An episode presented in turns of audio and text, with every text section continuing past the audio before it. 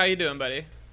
I'm not entirely sure what I just walked into, but um, I'm doing well, I guess. That's good. Well, the important thing to know is that we're currently running a four man podcast, which we know is a good idea because absolutely zero of the podcasts I've listened to in my life have used four hosts.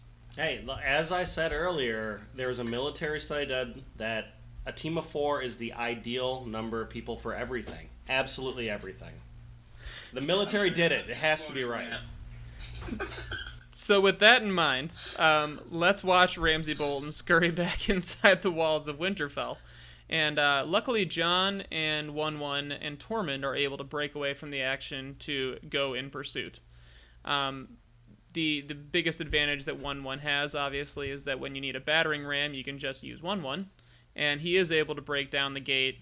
Um, so, in, in the next sort of set of scenes, you see the, the Stark troops kind of mop up the remaining Bolton troops. Um, there aren't many of them left inside Winterfell and you get a nice heartfelt moment of Wun Wun um, you know struggling to breathe with about a dozen arrows uh, sticking out of each shoulder um, and that's ended by ramsay who uh, despite being the most recognizable person in the bolton army firing an arrow from not very far away right into his eyeball um, so my, my first question would be um, what a dick. Why wouldn't someone disarm Ramsay Bolton there, Matic? I, because Ramsay Bolton's impervious to swords. He's impervious to flying axes.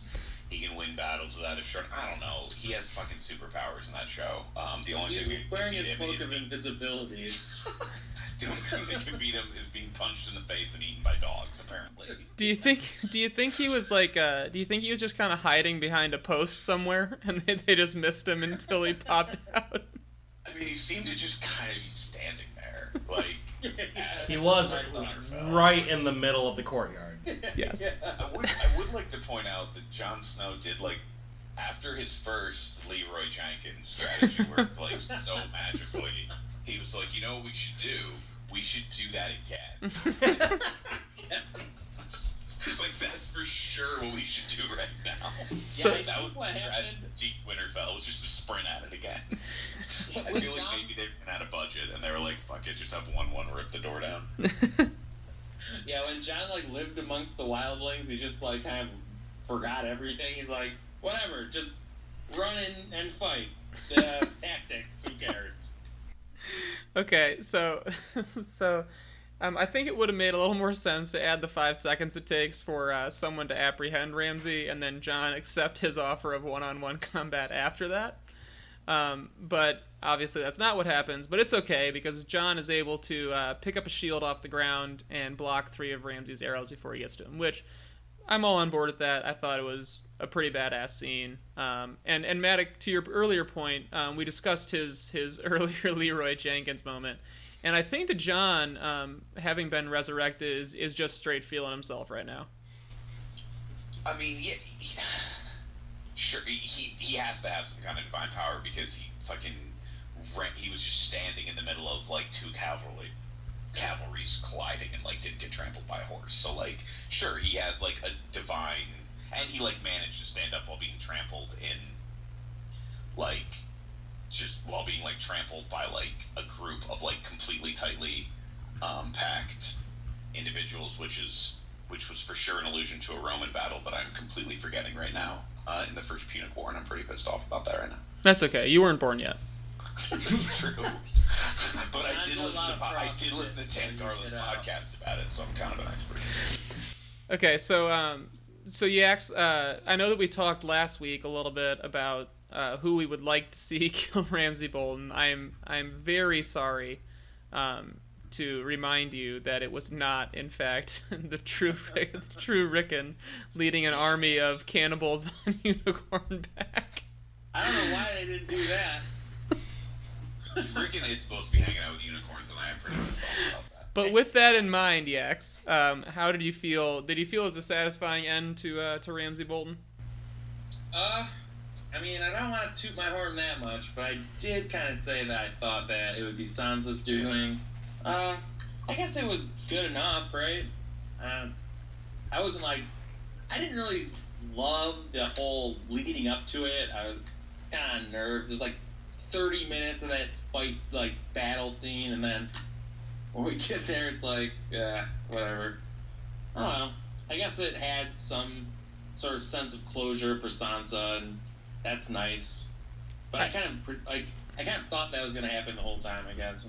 I did like the little grin that she broke out into on her way out of there. Um, it seems that Sansa has just turned entirely to uh, to the fuck it attitude at this point, which yeah, no one's gonna blame her. I don't like that very much. I mean, uh, dogs are eating this man alive. There's like no situation where he should be happy.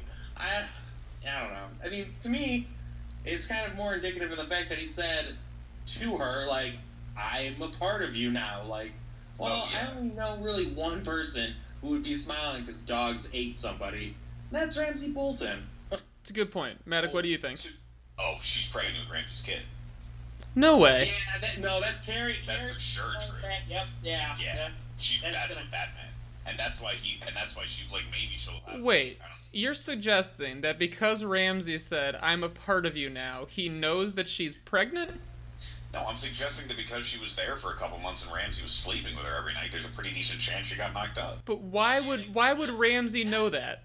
Sleeping with her is a little different than continuously raping her. I think we should. Well, okay, yeah, I shouldn't have said. Okay, he was. I'm not going to get to the specifics. he Okay. was engaging in the specific part of Hang on. the act that you need for pregnancy. Hang on. Why would Ramsay know this? no, no, I don't think that he does. I think that this turned into like a, a TV clusterfuck, and that line is kind of indicative of the narrative. I think. Foreshadowing. There you go. That's the word. Well, I'll go ahead and put myself on record now as entirely disagreeing with you. But Okay. I mean, it, it's hard to say because the travel times make no sense. But how long has she been bouncing about since she escaped? And she isn't showing any effects of this. I mean, It's kind of this like the season circle appears to have taken relativity. place over the course of like two weeks. To be entirely Well, in. King's Landing, it's been four days, and in other places, it's been months. I don't know why that's confusing for people. Yeah. Right. Um, little, but motherfuckers have just been traversing the north left and right pretty easily. In the in the north, it might it may have been seven years this season. You are right on that. Right. So so yeah, I'm, I'm I'll go on record as saying I disagree, but that's an interesting take. Um, so she walks away smiling. Um, Jon kind of kind of ceding that uh, that right over to her. I guess I guess the big question now is we, we know that Littlefinger is there with the army. We know that the Northern Army was almost entirely wiped out in that battle. And and Maddox Yax and I talked about this a little bit earlier, but there are going to be two different objectives for Sansa and Jon, right? Yeah, Sansa wants to fuck up the Seven Kingdoms, and Jon wants to kill the One Walkers. And neither of them really has an army. Sansa's army is all through Littlefinger's. And and yeah, and like you have to view it, like kind of from Sansa's point. To be entirely honest, like I know we're gonna be like Sansa, you're being like you know short sighted as fuck, but if you just reunited with your brother that you hadn't seen in five years, and it's like, no, I know that we have all these political enemies that are for sure trying to kill us, but there's ice demons to the north of us. Like Sansa's probably gonna be like, you sound like a fucking crazy person. Yeah, and, and I'm I'm okay with Sansa going after different things. I mean, no one is really taking the threat of the White Walkers seriously, except for the the men of the Night's Watch and the Wildlings at this point. Um, Yeah, but then that. But then when she's gonna be with like she's been amongst thousands of wildlings, so you would think she wouldn't think like thousands of people are just making up that threat, right? but only for a couple days, right? I mean, That's true. yeah, right. Yeah, that's Yeah, no, that's actually a good point. I mean, I but but like the show, like things like that, that like George R. R. Martin feels the need to spend like a hundred pages explaining how Sansa, you know, like putting the pieces perfectly in order for Sansa to still like be fighting to go south while Jon's trying to go north. The showrunners are just like, that is interesting, but we're just gonna ignore that point that you just raised and kind of do it because it helps our narrative. Um, which, like, while I like George R. R. Martin's continuity, there are some like going back to book five. There's times where you're kind of like, you know, I kind of like what the showrunners did, just being like, I don't really give a shit. I'm just gonna put the people where they need to be. yeah. Well, books four and five are supposed to be one book. They should have been one book. and that would have helped a lot with these sort of issues. Um, but so let's let's talk about the biggest question that I've heard, just kind of in general about this episode, which of course is the biggest question that we had before, and the biggest question coming out of this one. Why did Sansa not mention anything concrete to Jon? I mean, he gave her basically the biggest opening possible, saying, like, seriously, sister, if there's a reason that I should be holding off this attack where I'm outnumbered two to one, lay it on me. I'm willing to listen. And crickets. So, Yax, what do you think? Yeah, I don't think there. I don't think anybody can really give you a logical answer to this, because I can't, for the life of me, think of one. Aside from the fact that she, I don't know. Yeah, Okay, obviously, I. I I'll have make it- I, I'll make it a little easier. So, the three. I have a theory on this, but Okay, the three Oh, sort I of wanna hear it. ideas I've heard. Uh, one is that uh, the TV the TV show just kind of clumsily trampled on the fact that that didn't make much sense. Um, two is that that one. two is that she wasn't actually sure Littlefinger would show up, and she didn't want to say that if it wasn't going to happen. And then three is she is fully engrossed in the game at this point and is extremely worried about tipping her hand unnecessarily, whether it's to help a ally or not. Um, but that that would suggest that she's not viewing them as allies. here, here- here- here's what I think on this. here's what I think on this. I think that the reason that she did it is because that's how it's going to happen in the books. Because Sansa's not supposed to marry. Because Sansa doesn't marry um, Ramsay, and she's like, when book five ends, she's in the Vale. So clearly, what happens in the books is Jon is fighting um, Ramsay, She marches. and then she shows up. So like, I think that the showrunners, if they ever give us an explanation, it'll be like kind of some reference to your third thing, but like to, to the third idea. But to to Yax's point, like that idea is just fucking stupid. Yeah. So like, it, uh, like I, I really think it's just like that's how it has to happen in the books, and like the wildlings, you know, maybe it's important later that the wildlings are decimated. Um, So we think it's clumsiness. I think. We're, Yeah, we're voting clumsiness. I, I think it's just yeah. I think it's just clumsiness. Like they could have. I don't know. Um, that I think that that's the way that I have in the bo- book, and probably in the book it'll be like an awesome kind of like, you know, cool moment. I just like raise my hands in my in the air in my guest room as though like someone could see this on podcast. um, but it'll be like a that moment, like a Rocky at the top of the steps moment. Okay. Um, in the book, so the showrunner just decides like, fuck it, we'll just keep it the same. Okay. It was very, very fortunate that they arrived at that time. Rocky the top of the steps moment. It'll be a it'll be a huge montage, and the end, Sansa will be there. And and little known fact, uh, George R. R. Martin modeled um, Winterfell after Philly. yeah, right. Exactly right. Yeah, I can corroborate that. That's absolutely true. Um, okay, so I'm glad that you guys agree it's clumsiness because the other the other alternatives I heard, I, I, you know, they were interesting, but again, I think just giving too much credit to a show that without the backing of the books has taken liberties that aren't always logical. I mean, maybe Littlefinger didn't want to tip his hand until mid battle, so now he can go and say, "Oh, Jon Snow, you owe me your life," or try to create leverage from it, or maybe he wanted to flank them while they were fighting. But yeah, no, show clumsiness is like the most likely culprit of all of this. That seems fair. Um, and so yeah, so now Littlefinger has by far the most uh, you know dominant force in the north, except for Matic and I's favorite um, alternative. So Matic, let's talk Manderleys. They don't. They, they don't exist. I don't. Is there a chance? Is there any chance? No, because it's the, the chance. The, the chance went down the drain when, like, I will say, when I was first watching the episode and the Umbers surrounded them, I was like, oh, thank God, they're finally gonna let it happen. Where the Umbers Mm-hmm. turn because they clearly don't like the Boltons, and it makes absolutely no fucking sense that they would support the Boltons when, like, many of their members were slaughtered to death in the Red Wedding. And then they were like, nah, bro, we don't really care. We'll just And keep then- killing. and then it was literally at that, that moment where I was like, I guess the Manderleys don't exist in this universe. So, so what if it comes up a little bit later? And the reason I ask that is that the show tends to drop hints in, and they've mentioned the Manderleys twice this season, and we've gotten gratuitous.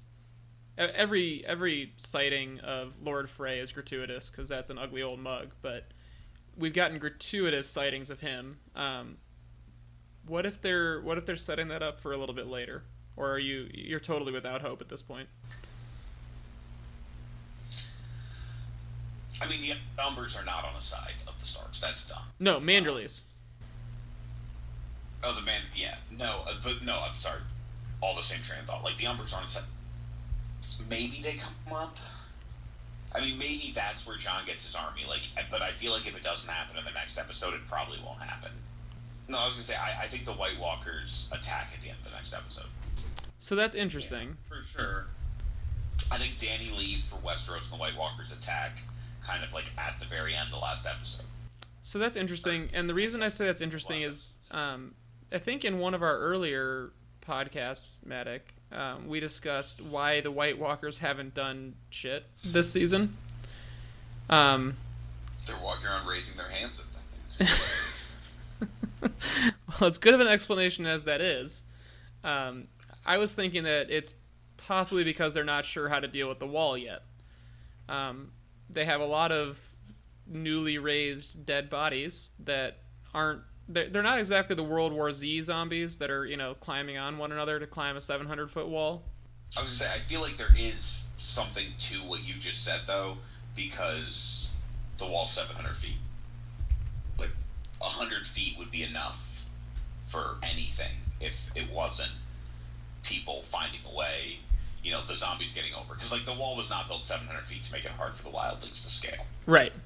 That's- Right. Sorry, that was my only point. So, so there's there's something there with the, the height of the wall. Yeah. George R. R. Martin would not put that fact in unless it somehow mattered.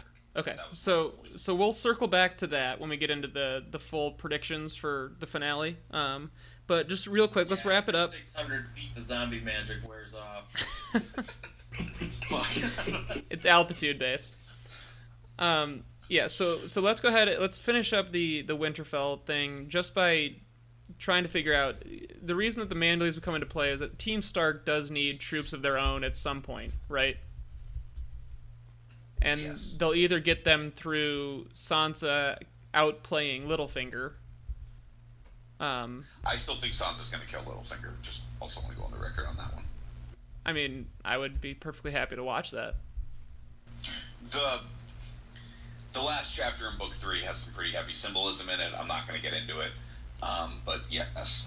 Um, and then, like people forget that Littlefinger's literally one of the like necessary steps into Ned Stark getting his head cut off, and Sansa's at some point going to figure that out. I think, like.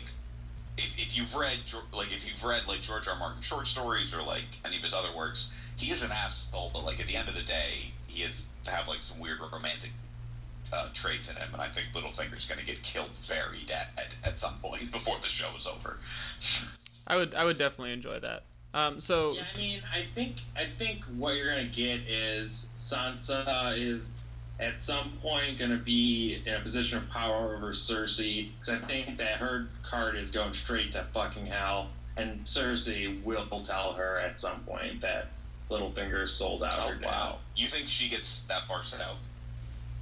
I don't know if I don't know how it's gonna happen. You know, who the fuck knows? But it'll. I that's how I think it's gonna happen. Because who else is really gonna be able to serve that information up to her if not Varys? And how the hell is he gonna get that far north? That's true. And Littlefinger wouldn't let us. Yeah, that's actually an interesting point.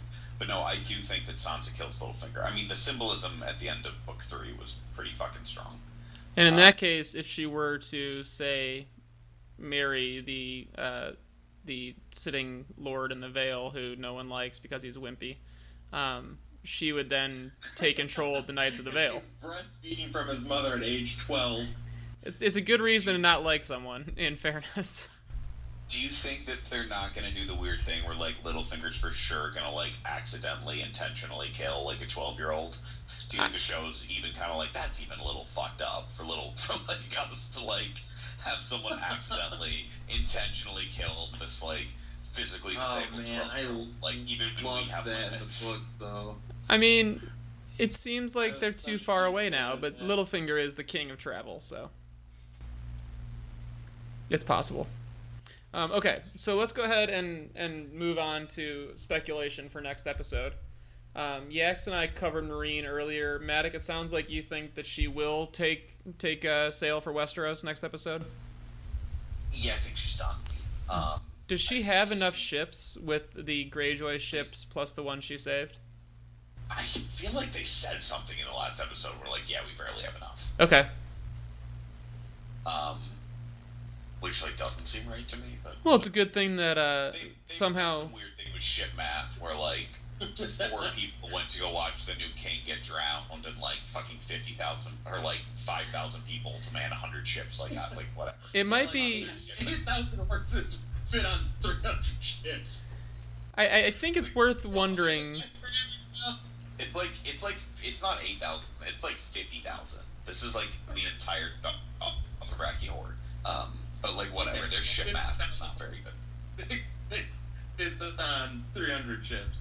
I think it's worth wondering um, once again now that we know that uh, Yara and Theon were able to steal 100 ships, how they managed to lose the Kingsmoot, which is decided by uh, vocal support when they had enough people to sneak off with 100 ships.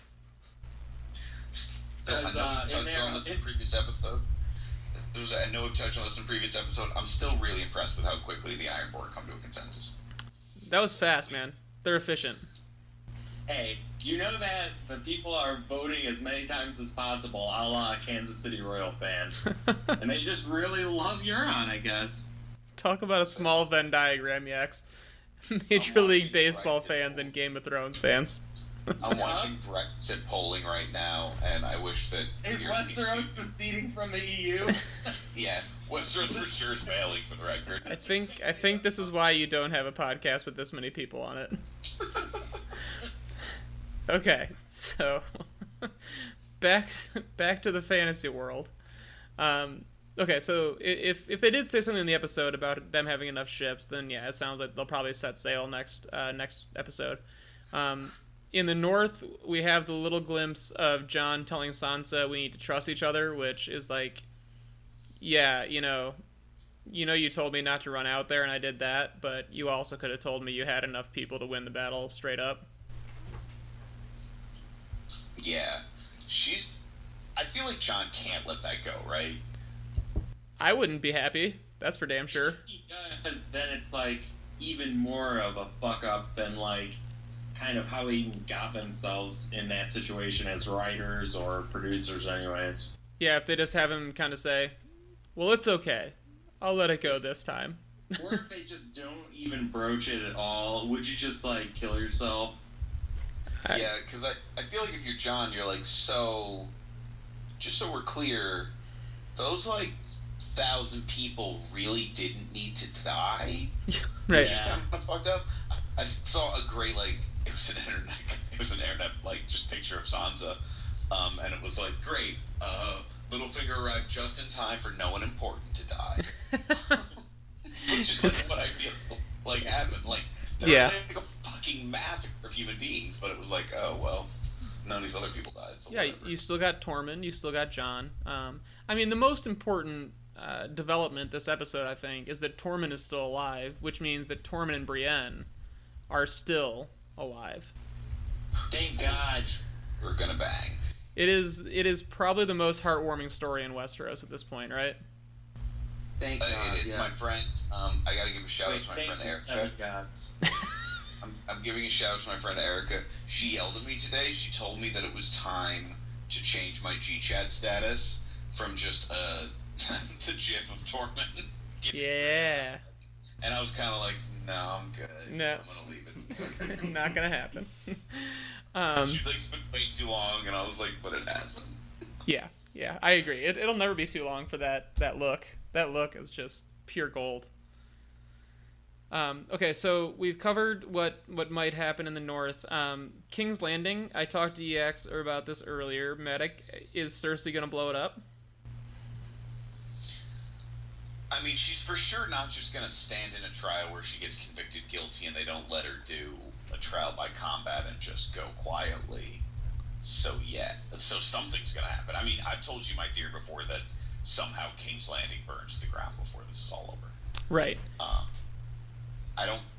I, I think that Dorne maybe invades to like put some kind of end or stopgap or like stop point on the trial, because Dorne has to show up, and clearly they're gonna invade, or like maybe the showrunners will just like put us out of our fucking mercy and like pretend like Dorne doesn't exist anymore. Um, Maybe But- maybe the High Sparrow was actually one of the Sand Snakes all along. Maybe it was Howland Reed's shit. um, I feel like the way Dorne works into this is that Arya gets there somehow, right? It And then seems she's like, Bravo. Hey. it's the closest from Yeah. Europe to Britain. what? God damn it. Damn it, yes. Europe is Essos. I got him, but that was Yeah. So so yeah, I could see her going to Dorne. It would fit with the Nymeria path. Um, Oh, It- that is actually a good point. it does seem Yax like they are sadly going to skip over Yeen and possibly all of Never Sothoryos. go in there. God damn it, this is going so badly. Okay. It's not our best work. It's So- certainly it's not our best work. So okay, Maddox, this is the follow up. Going very well. Yeah, I disagree. I think this is going fantastically. showrunners are just Fucking it all up. Menage a Quatre was a horrible plan. You bite your tongue. I, I would I would like to point out I was not on for whatever the fuck you guys were talking about at that point. Well, actually, I think it was going really well until Maddox showed up. So, Maddox, I blame you. Okay, uh, let's get back to. Okay, Maddox. So let's say that they let's say that they burn King's Landing to the ground. I've already asked the Axe this.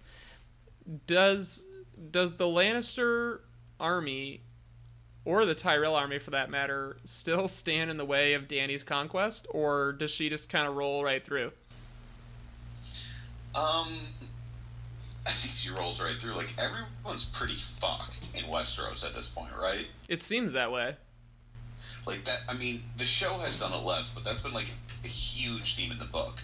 Like, not like super overtly, but like one thing that's going to happen a lot in book six is people are going to starve and like armies are going to die because of the cold and like I feel like all the armies and like food and you know the peasants being depleted it's like this kind of ongoing theme in the book and like if something like what what is the Dothraki horde like 50 60,000 fucking Dothraki screamers show up Fifty thousand is what it was supposed to be. Yeah. yeah.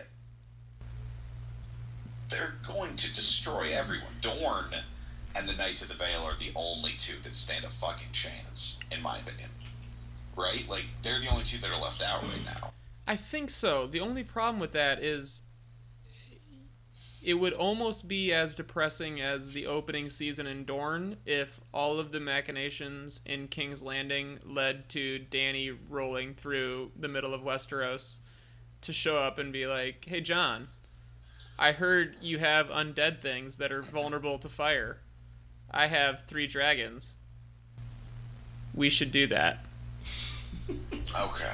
I mean, I, I, I do think that Cersei's, like, craziness is going to manifest in a way that, like, destroys a bunch, like, not everything, but, like, a bunch of things. Like, her craziness manifesting where she wouldn't intentionally do it, but her, like, doing something at the trial that ends in King's Landing burning, where, like, she and, like, Frank and Gregor basically try to usurp the faith, and there's, like, a peasant uprising, and then somehow that, like, begins this chain of events that like basically rips King's Landing to the ground. Like Cersei destroying everything around her, not intentionally, but like through her own being a fucking idiot, not knowing how to do anything. That sounds right. Right, and I think that this is my question for everyone then, and we'll start with the axe, and then we'll get Weemet and then Maddox on this one. Um, if if King's Landing burns to the ground, do we think it's the end of the middle of Westeros, or do we think Cersei and the Lannisters then retreat to Casterly Rock, the Tyrells retreat to Highgarden, and they still make themselves a presence? So, Yax, what do you think? If that were to happen, yeah, I mean, what? Without King's Landing, what do you really have? I mean, you don't have a capital city. There's no capital city of Westeros, but I mean the Lannisters still have basically all of their population somewhere else, and the same with the Tyrells. Well, wouldn't Tommen have to go back to Storm's End? Um, I mean, if they still want to keep that ruse up, I guess. But I think when you nuke King's Landing, you give up on that one. Well, then no one Who the will. fuck But no one is will. Storm's End? that was the question I was asking. Who is in Storm's End? There's apparently no one there. They haven't been there for nine seasons. Sorry, I know that But we were that's talking where about they something would else. go because they're because they're he's a Baratheon. Because after Renly was murdered by a shadow baby, we just were like, oh well, fuck Storm's End. We never have to go there. Uh, maybe- go. Maybe Gendry? Yeah, Gendry's No, got Gendry's with the Brothers Without Borders, dude. We haven't seen him with them though. Gendry is Yeah. so Gendry's just like alone in Storm's End, just like wandering the castle, like bros. Where did it go? or whatever. He's just making armor for himself. Just well, Like, It's like, I found this fucking abandoned castle that apparently nobody lives in. okay. Sorry, I just don't know Okay. Who the hell's in Storm's End. what, what- it's one of the seven major houses, joke that I've been people just never ever talk about it. Yeah, yeah. I, it's a fair question. I have no goddamn idea.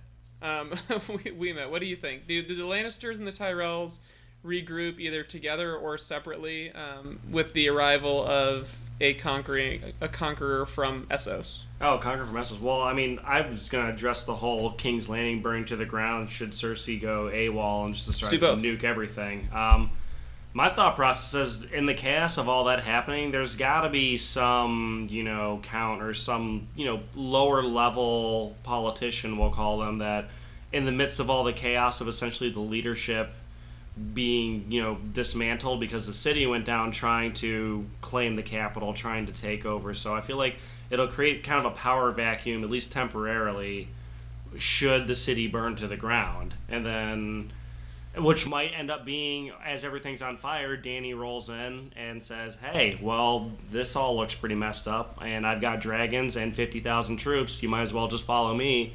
And there won't be really a kind of concerted force like you were discussing before to really counter her so i feel like that this might be just setting the stage for Dany's takeover Okay, Maddox, what do you think? That's a good point. Um, I do think that Dany rolls through. Um, I think that somehow Cersei and the Queen of Thorns are gonna be at each other's throats. I, I don't know. I, I think that the Lannister force. Um, I think that the Lannister house is completely eviscerated when this whole thing is over. I'm not sure where the Tyrells end, but I don't think the Lannisters make it through um, the end of the show. I don't know. I think Besides so. Tyrion. Well, that's the thing, because he just he'll just assume, right? He's Casterly Rock's lord then. Yeah, that he would make be. sense. But okay, yeah, that would make sense. But I mean, like Jaime, Cersei, and their children. Actually, Tyrion is already the think the heir to Casterly Rock because Jaime's a member of the Kingsguard. But yeah, No, he's not. Oh, yeah, he is. didn't he leave He's the Lord No, Commander. dude, no, yeah, Tommen got Tommen booted him. Oh, that's right. Good call. Um, I think Jaime makes it through. Actually, I think that I think Tyrion gives him the same favor that Jaime gave him, and I think that well, no, I don't know what that means, but I think that Tyrion, if he has the power to, he keeps him alive. He lets him escape so he can go kill Tywin. exactly right. Okay, so I'm gonna I'm gonna throw this out there just as an, an interesting counter. I'm not sure. I, I want the middle of Westeros to play a role at some point. Um, so this would be my my only counter argument is that um, their forces are already made up entirely of Lannisters and Tyrells because King's Landing hates them, Dorne hates them, the North hates them. So it's basically the Lannisters, the Freys, and the Tyrells in between those areas. I'm I'm thinking that maybe when Dany arrives and they see that they have this common enemy again, they form the the Tyrells and the Lannisters finally form up.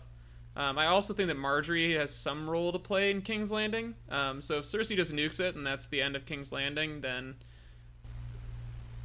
like That's a good point. Margaery's not done. Yeah, right, That kind of goes back to what I was saying last week, where there's a scenario where, like, Dany coming leads to even the faith and the Tyrells and the Lannisters all teaming up together. and then getting murdered together. Yeah. yes, yes. And Ma- Fair Margaery Like is dragons. Yeah, Margaery's kind of increasingly also positioning her. Uh, she's kind of like more benevolent and probably so. Say, you know, King's Landing burns to the ground. Uh, she would be kind of the logical choice to try and rehabilitate it, essentially, because I feel like she has a lot more empathy with the common folk than basically anybody else involved at this point. I mean, she's faking empathy. She Well, but she, either way, the image of empathy is there, so The common people would yeah. flock to her as a result of that. Yes. I think one of the like underrated scenes in the whole um, season that kind of shows Margaery is when the the High Sparrow's like, like girl, you need to sleep with Tommen again. Like you have to stop this. Like Margaery's really pissed off at the way that all this went down. She's just playing the game right now. And like, Yes. it was actually in that moment when I was like, even before she handed the note to the Queen of Thorns, I was like, oh, that's what I was like. I thought that's what was going on, but that just confirmed it. Right, and I agree. know? She has she still has some role to play. So I'm I'm thinking that maybe Yeah. she intercedes to prevent the the city from going up in wildfire. Um, but it's certainly not a guarantee. I mean, Cersei is loose cannon. I still think the city burns to the ground, but maybe not yet. Or not yet. Wild card bitches. Maybe that's our uh, cliffhanger leading into the end of the season is King's Landing just on fire. I could live with They that. They have to have some type of cliffhanger because it's a TV show and they can't resist themselves. That's true. And like, even every other season has had some kind of unanswered questions, but now this is just like not an adaptation of a novel. This is straight up like crack cocaine television. Yeah. So it's gonna be like 85 cliffhangers. Yeah. Uh, oh, so one more question that we'll do a not 85, but one more question. We'll do a roundtable for before we get to the wall. Um, where was Ghost? Okay, that was kind of the response I was expecting. Yeah, what the fuck? I don't um, but Great answers, everybody. We, we summed that up really well.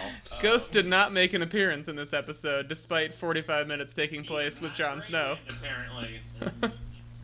Where was Ghost? Um, they He's lost in the put CGI budget episode, for dragons? Like, yeah. I mean, there was a lot of extras in this episode, so that just, yeah, well, it must have been way out of budget. Yeah, Yeah, I that's think what I was. That's also why the dragons did just hover above one ship I Instead of- yeah. just Like we're gonna have them blow up like five ships, and they're like, yeah, that's not the budget. okay, fair enough. The same footage of the ships exploding for each ship, like a Star Trek type thing. That's it's fair, and and honestly, if Jon told told Ghost to sit this one out, um, that would be better use of a dire wolf than we've seen from any other Starks so far. So, Good point. um, okay, so with that out of the way, let's. Grey Wind, except Grey Wind. Grey Wind was used well, right until Robb just blatantly ignored him and chained him up for the most devastating thing that ever happened to him. Fact, but up to that. Yes. Yes, agreed, agreed. Um, okay, so let's go back to the wall. Um, and the theory I wanted to talk about there was, we know that the wall is very, very tall, and we know that the White Walkers, to me, don't look nimble enough to uh, go over the wall. Um, so that leaves kind of two options, and one is you go under the wall, and the other is you break down the wall. Um, the the only sort of conceivable one I can see for option two there, where you're breaking down the wall, would be the Horn of Joramun, which is, of course, a mystical thing. We don't know if it actually exists or not. We don't know if it actually works to do that or not. Um, but option number one is the one that I want to focus on. And the reason I want to focus on it is that I think it is the reason that the White Walkers have been taking their sweet time chilling out in the north um, when the when the wall was constructed, it had spells woven into it by the children of the forest. The children of the forest and the giants helped the men build the wall to keep the others out, and they said that they wove spells into the construction of the wall. Now we've seen these sort of spells that the children can use before um, at the tree where where Blood Raven, um, three-eyed raven, was was working. And as soon as one of the whites crossed the barrier, he exploded, and uh, and they couldn't cross that barrier right up until the moment that the Night's King Warg touched Bran on the arm and marked him somehow. not clear on the details of that, but we know that that allowed them then to enter that cave. So what I'm asking you three is is the Night King waiting for the marked Bran to pass back under the wall, thereby undoing the spells and allowing him and his army to also pass under the wall? I mean, that would make sense because it, it seemed like it was awfully easy for Bran to get away. With poor Meera carrying him and nothing else. Yeah, I mean, he got, he got rescued and all that, but I mean, what? At that point, you had a whole horde chasing him, and he had to go and swat away like four of them, and then he gets away. So that that that seems to make a lot of sense because yeah, that's basically the only reasonable way they're going to get across, unless they have some other mechanism to tear down the wall, essentially. I do think the wall will fall. I think it falls at the end of next season. So you think uh, the breaking the wall is the is the way it goes? Yeah, because they have they have a huge undead army. How do you like funnel an undead army through that? I think that they'll. I was thinking more you Wall. you go under and then you open a gate from the other side. that would work. Too. Okay, yeah. Because the wall will fall. Like that, they will get through the wall at the end of the next season. I think. Yeah, I mean, uh, okay, it's, and then queue up the final season for the battle against the the White Walkers. Then Yeah, and dragons and Jon and Dany are in love with one another, and you know, death I mean- and all that stuff. he put he prefers redheads. What happens is that the Night King rips Bran's arm off and launches it over the wall. Then they just walk right through. Boom. Wow, taking the uh, Bioshock Infinite approach to things. All right. Book done. I mean, wow. I'll be honest, I hadn't considered that. Well, there's a, definitely a scenario where he like kidnaps him and just walks him under the wall like a goddamn fucking running back crouching over the goal line, right? Like there has to be a scenario where that goes through his head. It's like let's trick him and Benjen to walk back to the wall, even though they know what happens if that happens. You know, they can see the future and everything. So there has to be some kind of scenario where you can't see the future because you know what? I just kidnapped you and I threw you through the wall because I'm fucking got an army of zombies, On that note, right? That is something that could happen. I mean, that's the most reasonable explanation of all of this. Definitely the most reasonable explanation. they found in the seventh water dungeon to fucking.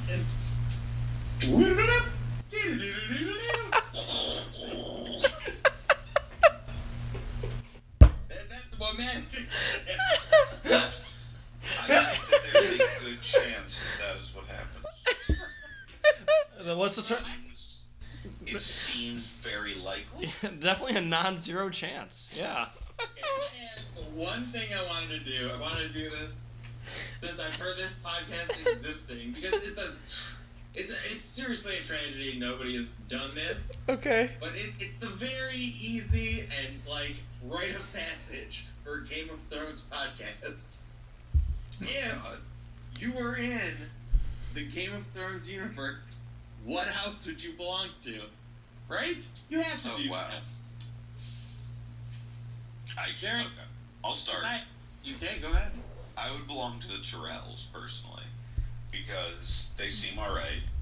They get how to play the Game of Thrones, and unlike the Starks, they don't like find themselves dead all the goddamn time. Okay, so wait, my question is are you saying if you could just choose, or are you saying which one do you think you belong in? which one do you think you belong in? Not like we're not playing this like Pottermore game where you're like, oh god, I really hope I'm in Gryffindor, guys. Like, Oh, which one do I think I belong in? Yeah, then, may, then maybe maybe I belong in the Boltons because I can be kind of a sociopath sometimes.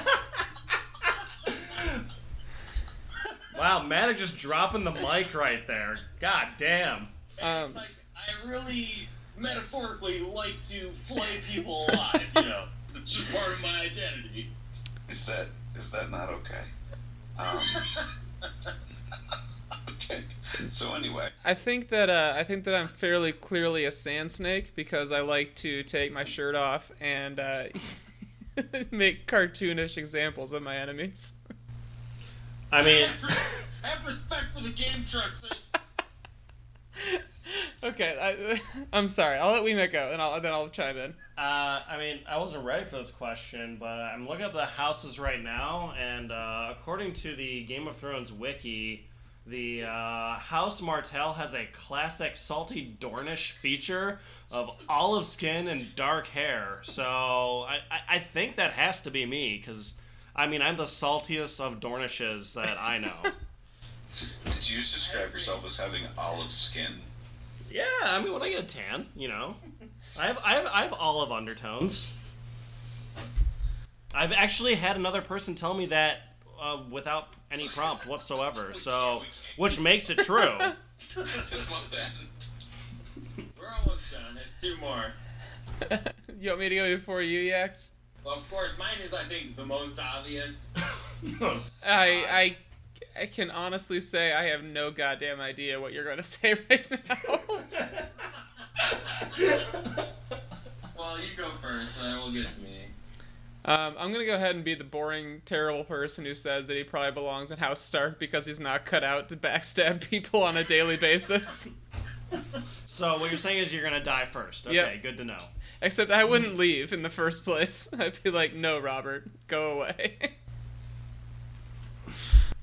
All right, Yax, Um, we're we're So I waiting. torch you to death. What do you guys? Well, I think mine's pretty easy. When you look at them in totality, I think I would easily fall in a House Baratheon. oh, you got the curly black hair. Short black hair. Yeah. That's true. That's a good point. That's true. And uh, square jaw. It's like it's like if you take if you take all the negative traits of Robert and Renly and put them together, that is me. You- you make- I mean, two negatives make a positive, so I'm, I'm feeling good about your outcome. Well, that no, I, I'm glad that we uh, we covered that. I, I feel like I'll know a lot more about myself as a person, having figured out that I'm in fact a member of the salty Dornish House Martell. Well, I think that's just a rite of passage in something like this. That's, well, I'm glad that you brought it up, Yax, because that, that is probably something we should have done a while ago and we never did. So now we know. Mhm. All right. You know. I think on that note, we should probably wrap up our second to last Game of Thrones podcast of the season. Is knowing half the battle, or is it? Certainly not just a third of the battle.